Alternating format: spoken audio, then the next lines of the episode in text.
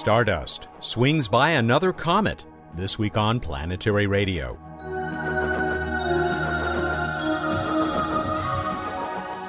Welcome to Public Radio's travel show that takes you to the final frontier. I'm Matt Kaplan of the Planetary Society. It was just a few months ago that planetary scientist Jessica Sunshine joined us to talk about the last comet encounter by a spacecraft. Now she's back with the story of yet another, the Stardust Next mission's flyby of Comet Tempel one on Valentine's Day, February fourteenth. What a cosmic dance this has been. I'll explain why in a few minutes. Joining me in conversation with Jessica will be our own Emily Lakdawalla. That's why we won't be hearing Emily's usual Planetary Society blog update this week. We will hear from Bruce Betts, though. The Society's Director of Projects will provide his usual rundown of the way up. And we've got yet another space trivia contest for you with a very cool new prize. We'll go now to a special report from Bill Nye. The executive director of the Planetary Society was at the Kennedy Space Center on the twenty-fourth of February. It was a beautiful day to launch a space shuttle, and that's exactly what happened. Of course, I wish it had happened last November when I was on the Cape for several aborted countdowns. You know that I'm incredibly envious because there you were watching the launch that, that should have been mine. You did a great job with it. Uh, this is Shuttle Transport System S T S one thirty-three, launched last week and was spectacular. I happened to be Orlando, in Orlando, Florida, for National Engineers Week, which Disney and Underwriters Laboratories helped sponsor. And it was big fun. I got the crowd excited about becoming engineers, I hope. But then we went out. I went out to uh, the launch pad and I got credentials through C N N. It was great. We did a couple bits. Uh, John and I, the uh, C N N guy, did a couple bits about uh, space flight and the future. And, you know, the big thing at NASA, Matt, is what is the future of human space flight? And even if you're not a resident of the United States, even if you're not a citizen of the U S, this affects you because NASA spends more money than anybody else in space exploration. And so all of space exploration sort of looks to the National Aeronautics and Space Administration, NASA, for guidance or leadership or what have you. And now they're going to have, NASA's going to have no way for humans to get to the International Space Station on U S-made rockets. I, myself, I'm fine with that. Time to move on. But these are um, these are big deal launches if you got a chance. There's two more. The ground shakes, your chest shakes. Everybody just looks at it as the most spectacular thing because when they're big, heavy rockets like this carrying a uh, seven thirty-seven worth of cargo into space, they move off the launch pad, if I can use the term, slowly. They go much more slowly than lighter weight rockets. And so it's it's spectacular. It was spectacular even in the little YouTube video, but boy, I'd have given anything to be there. Uh, and I guess we would have even more reason to be there next time because the Planetary Society will have a little tiny piece of that cargo space. Absolutely, yes. The Living Interplanetary Flight Experiment.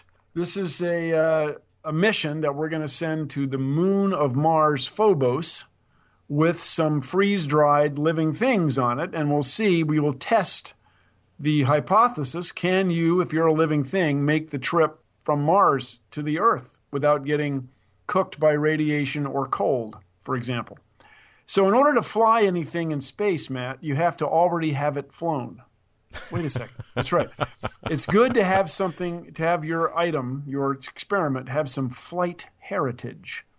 So on Shuttle Launch one thirty-four, which is scheduled right now for April nineteenth, we will get some flight heritage on our Living Interplanetary Flight Experiment, and we'll have some uh, bacteria. We hope to have the arsenate bacteria. These would be the astrobiologically fascinating organisms that seem to have replaced their phosphorus with arsenic. Just like in that Star Trek episode where the Horta replaces its uh, carbon with silicon.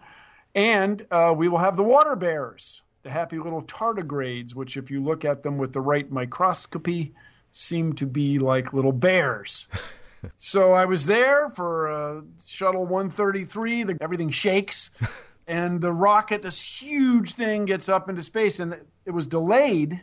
And there was a concern it wasn't going to launch within three seconds because the downrange computer, keeping track of the thing to make sure that it stays on course, if it gets too far off course, They jettison the shuttle and they blow the thing up. It's quite a risky business, this rocket flight. It's very exciting. I hope to see all of you down there for one thirty-four in April as the Planetary Society gets some flight heritage on our Living Interplanetary Flight Experiment.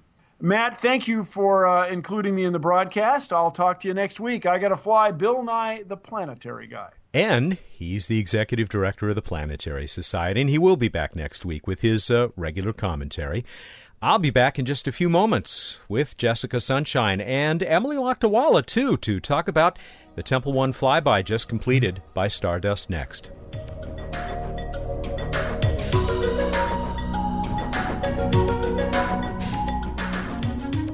Many of you probably heard my conversation with Emily Lakdawalla on last week's show. The Planetary Society Science and Technology Coordinator told us about her conversation with Stardust Next co-investigator Jessica Sunshine. They talked right after that spacecraft encountered Comet Temple one on February fourteenth. Does the name Temple one ring any bells? It should. This is the comet that another spacecraft called Deep Impact zapped with a copper projectile back in two thousand five. Bear with me here because it gets complicated. Jessica was the Deep Impact Deputy Principal Investigator, which later morphed into a dual mission called EPOXI. That's a fairly tortured acronym for Extrasolar Planet Observation and Characterization, and the Deep Impact Extended Investigation. Deep Impact EPOXI flew by Comet Wild two last November, and Jessica joined us to talk about that spectacular encounter. Elsewhere in the solar system, Stardust Next was already headed toward Temple one, Deep Impact's old target. So, long story short, Stardust gave us a second look at this big comet and even caught sight of the crater left by that impactor six years ago. Jessica and I recently connected via Skype for a conversation about this latest comet to be visited by one of our robots. Jessica, it hasn't been all that long since uh, you were last on Planetary Radio, just last fall that we were uh, talking about uh, Deep Impact EPOXI, and uh, here we are ready to talk about another spectacular comet flyby. Yeah, it's an embarrassment of riches. It's been a great couple of months for Cometary Science, I'll say, and I, I'm sure we will get full agreement from the third participant in our call, and that is Emily Lakdawalla, who uh, most of us know as uh, the person that we talk to about the Planetary Society blog every week. Of course, she carefully follows these things and, and had a recent blog entry with sort of early science um, thoughts, observations. Uh, is that a, a fair characterization, Emily? Yeah, it's, I guess it's a fair characterization. You know, I, I always have fun uh, coming up to scientists after these encounters and trying to poke at them for their early speculations. And, uh, you know, people are um, circumspect about trying to say too much about what they saw in the images. But, but it's always great fun to get those first impressions and the excitement right after an encounter. Bill Berkey, who was just on last week, I, I tried to get him uh, the, the pre previous time he was on to tell me, okay, so how many planets did you discover? But uh, he was a good scientist, didn't, didn't tell us. So, Jessica, we won't force you to uh, go out on too many limbs here. But it's safe to say that this was a pretty successful flyby. It, yes, wi- wildly successful and, and really reached uh, beyond all our expe- expectations. Yeah. Emily? Well, you know, I, I was really struck by the juxtaposition of the Hartley two and the Temple one flybys. Hartley two is a very small, extremely active comet, and, and Temple one is a much bigger and much less active one. And I was wondering, um, it, you know, if you could kind of compare and contrast the two comets since since the encounters were so close to each other. Well, you're right. They are very different comets, and in fact, it's almost one of the is one of the science goals of the Deep Impact flyby of Hartley two was to compare it to Temple one. Uh, we just got to compare it twice because we had the old data from two thousand five and the new stuff, which is amazing. Um, Temple one is much bigger. There's a lot more geomorphology going on. There's more variations in the terrain, largely because, I assume, because it's bigger. It is, of course, producing gas, mostly water and C O two. Uh, but at a much uh, slower rate, given its size, than Hartley two. And what we saw at Hartley two is almost everything we observed was about the, or had some effect from the outgassing. And perhaps the biggest difference is that we found pieces of the comet at Hartley two outside the comet, actually in uh, the coma, these ice grains. Uh, and I can tell you that we looked with the very same instruments at Temple one for these materials and didn't find it anything like that. in its coma. And so we're in a very fortunate state now where we're able to go and look at these two different comets in two different states and try to understand what it, how comets really evolve.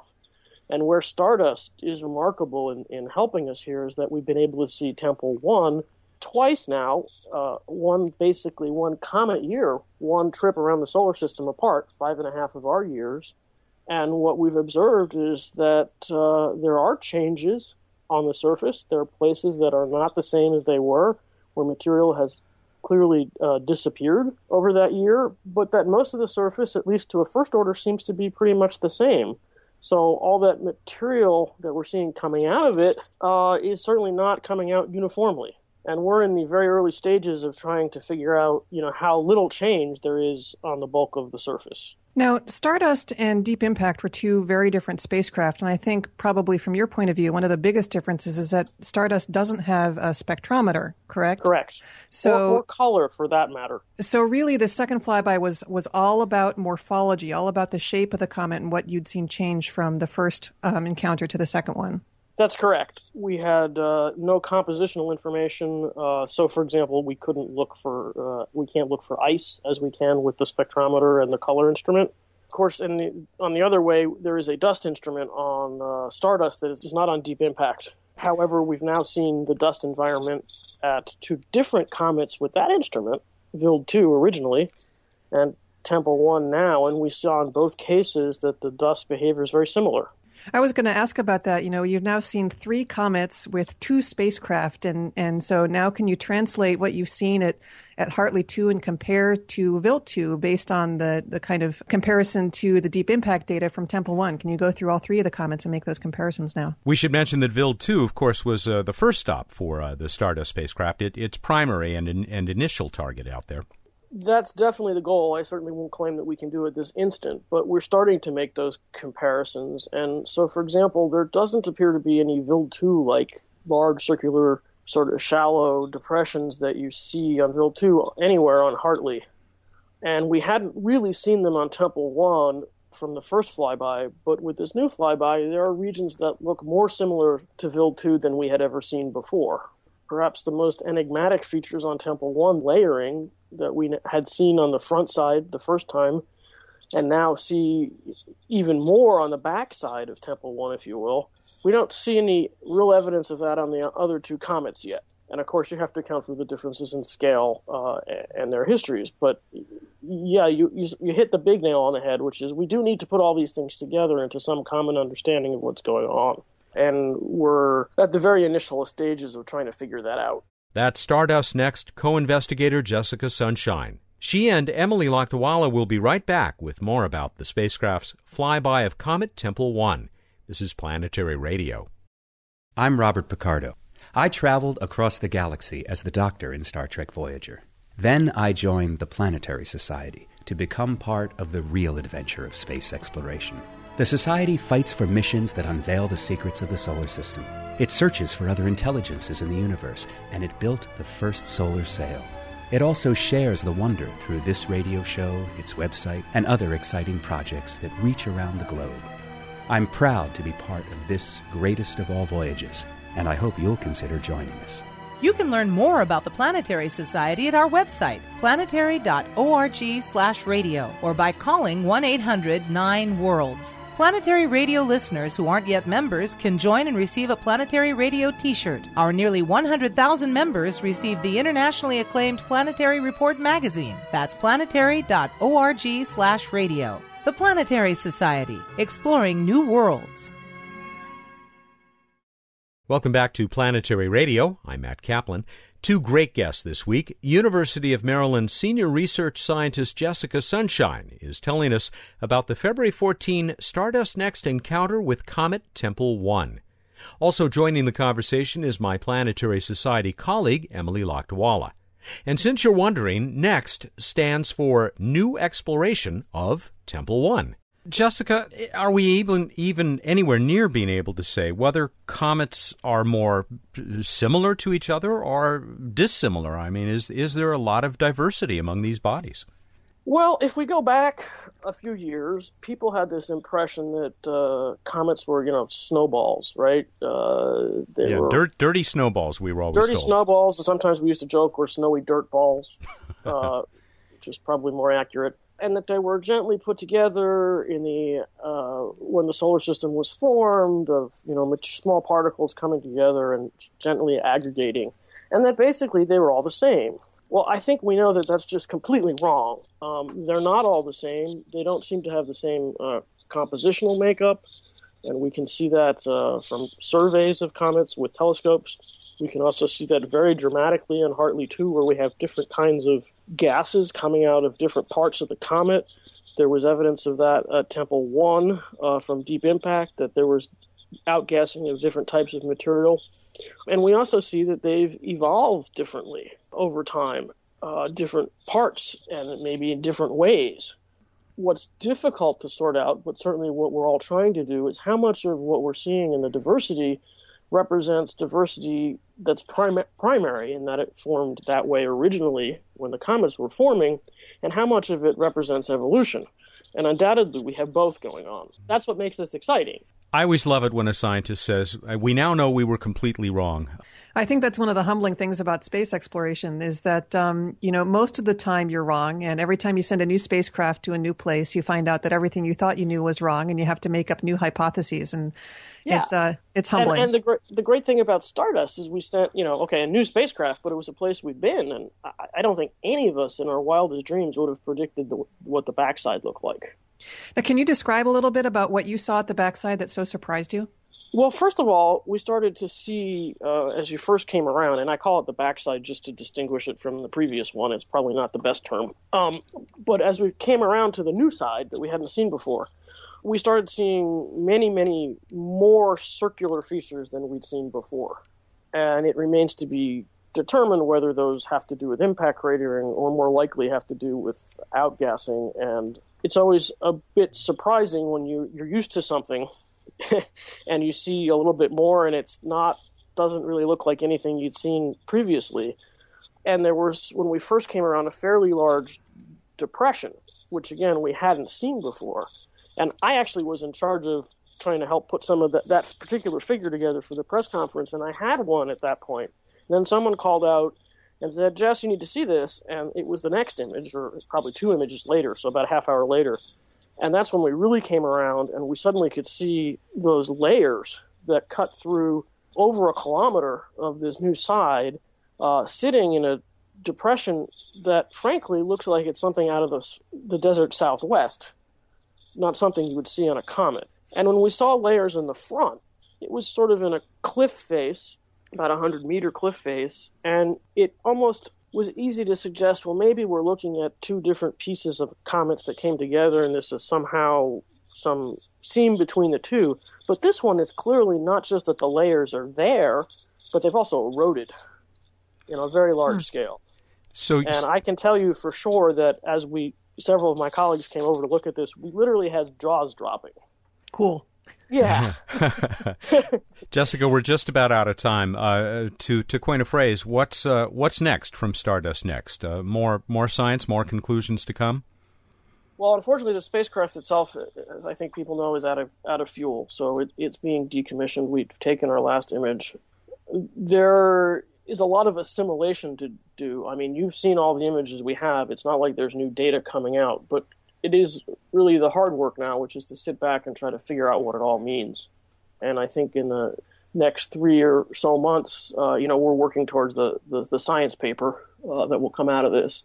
And that's where we're really focused on both these new terrains as well as uh, showing and interpreting what it was the uh, actual uh, Deep Impact crater site looks like.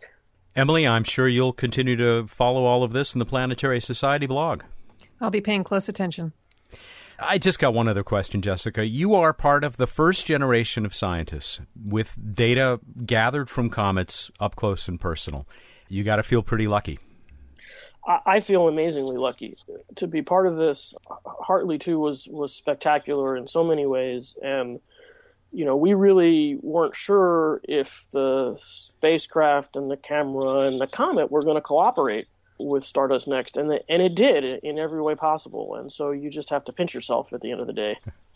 Congratulations on uh, on this yet another uh, very successful uh, comet flyby, and thank you for for joining us as you have several times in the past here on Planetary Radio. No, my pleasure. It's great fun. Jessica Sunshine is uh, Stardust Next co-investigator, and of course she was the deputy principal investigator, or still is, I suppose, for Deep Impact EPOXI.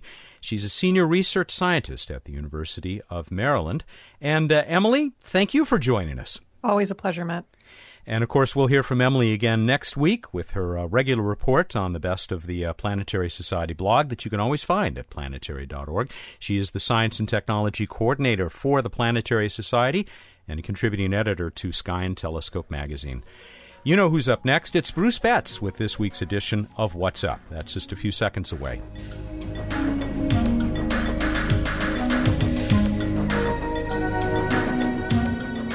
It's time for What's Up with uh, Doctor Bruce Betts, the Director of Projects for the Planetary Society, who's at the other end of the Skype line. And you're not going to rub it in, right, that uh, that I talked to Bill about going to the launch that I should have been able to see last November? Maybe a little, but, but yeah, later. A little yeah. bit later. Huh? Yeah, no, we're glad Bill got to see it, and, of course, glad that you didn't. Uh,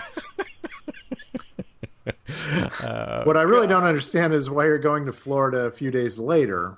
But I know it doesn't make much sense, does it? But it's uh, unrelated. Unrelated. You can. You should really drive over to the Cape and just look longingly. Maybe I can. Maybe I can smell the liquid hydrogen uh, wafting uh, through the breeze still. there, there's, there's so many technical issues with that, but we won't go into it right now. Well, go into what's up in the night sky. All right, evening, Jupiter. Super bright over in the west. Beautiful little juxtaposition happening. March sixth, check out the uh, crescent moon right near super bright Jupiter, low in the west, uh, shortly after sunset. Saturn rising between eight and nine. Saturn up high by middle of the night and looking kind of yellowish, and it is above Spica, the brightest star in Virgo. And here's my, my how to find Spica. Find the Big Dipper, you know, that Ursa Major thing, and take that curve, that arc, and if you follow that arc in a curving motion of the handle of the Dipper, you'll get to Arcturus. Oh, clever. Very bright star. But wait, don't stop. Keep arcing along the same approximate curve, and you'll come to a bright star. Uh, about, a, a, a, again, across the skyways, and that will be Spica. And if you look above Spica, you'll see Saturn looking kind of yellowish, Spica looking basically bright, similar in brightnesses right now. Tricky, huh? Tricky, yes. Yeah. Pre-dawn, Venus, super bright, over in the east uh, before before dawn. We move on to this week in space history. Uh, it was this week in nineteen sixty-six. forty-five years ago, that Venera three, a uh, Soviet mission to Venus, that they were trying to make a lander on Venus, became the first impactor on Venus.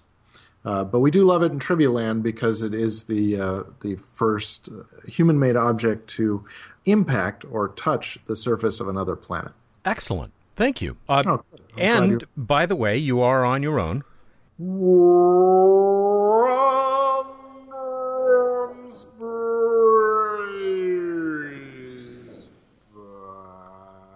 You know, once again, there was kind of a science fiction element to that, which I can't explain, but I'm glad you pulled it off.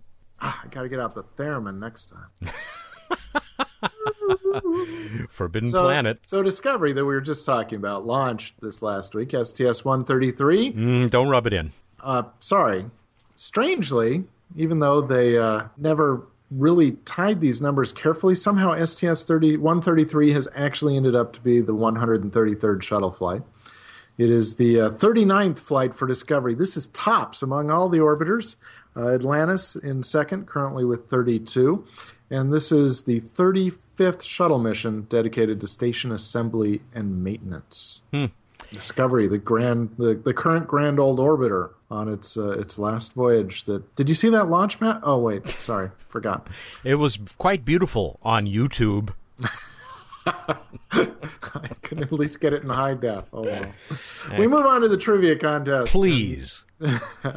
uh, we asked you, not counting Apophis in twenty twenty-nine, What asteroid gets the brightest in the night sky? How'd we do, Matt?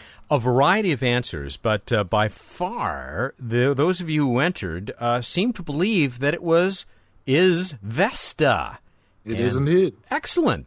Well, Caroline Fletcher uh, had it the most right, apparently, because Random dot org decided that she would be this week's winner. Uh, Caroline Fletcher of Marion, Illinois, we are going to send you Solar System for iPad, or actually Touch Press, the uh, publisher of Solar System for iPad, is going to send that out to uh, Caroline. So enjoy that on your uh, iPad or uh, your friend's iPad. Uh, this is that really cool interactive book specifically designed for the iPad, uh, the author of which is Marcus Chown, a listener to the show. And uh, congratulations, Caroline. Congratulations. Uh, throw in a little, a little extra random space factage for you. Vesta uh, reaches not quite magnitude five, which means it actually does get uh, naked eye visible uh, hmm. d- during its oppositions, although they do vary considerably. But you'd have to be in a much darker sky than, than we are to see it. Uh, and you also may ask yourself, I'm sure you did, Matt, you've probably fretted about why. Why is it brighter in the sky than Ceres, even though Ceres uh, is bigger? And, I bet um, it has something to do with that guy, uh, what's his name, Albedo. Gosh, you're right. It's all. First of all, it's a little closer, but a lot of the answer is due to due to that, that guy, Albedo. It has a much higher albedo, which is basically its brightness, so it's a much brighter object reflecting more light. There you go. Thank you for we that. We move on to our uh, next trivia contest. Coming back to our friend Discovery, including the current flight, S T S one thirty-three, how many times did Discovery visit the International Space Station? Go to planetary dot org slash radio, find out how to enter. I know it was the Champion, but we'll leave it at that. I'm not going to give any other hand- hints. Not hands. No, please hints. Don't. I certainly won't. You have until the seventh of March, March seventh, that's Monday, at two p.m. Pacific time, to get us that answer. Hey, and we've got a very cool prize. I will now tell you about it. Oh, yay. Livio Radio. Uh, which you can find at livio radio dot com. They make these very, very cool internet radios that you can put around the house, and uh, some of them have all the N P R stations pre-programmed, some have Pandora. Uh, they have a new device called the Karman, which uh, makes it very easy to use, basically use internet radio in your car. It's a sort of a player and an F M transmitter, and you just plug it right in, and it works great. Well, anyway, they've given us a few of these to give away, and uh, what better way to listen to uh, Planetary Radio if you're one of our podcast listeners? Uh, you can catch it this way if you're not near one of our radio stations or a Sirius X M listener. So that's what we will have for uh, the winner next week, or actually uh, in two weeks when we award this.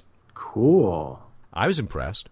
You're easily impressed. True enough. But in this case, you have good reason for it. All right, we done here? Yes, we are. All right, everybody, go out there, look up the night sky, and think about mechanical pencils. Not those lame ones that poke you, but really well-designed ones, which are so hard to find. Thank you, and good night. I never use them because I break the leads. I have, I have a heavy hand. What can I say? Matt the Destroyer. He's Bruce Betts, the Director of Projects for the Planetary Society. He'll join us uh, next week right here for What's Up. How did amino acids, the building blocks of life, get into a rock that recently fell to Earth? That's our topic next week on Planetary Radio, which is produced by the Planetary Society in Pasadena, California, and made possible in part by a grant from the Kenneth T. and Eileen L. Norris Foundation. Clear skies.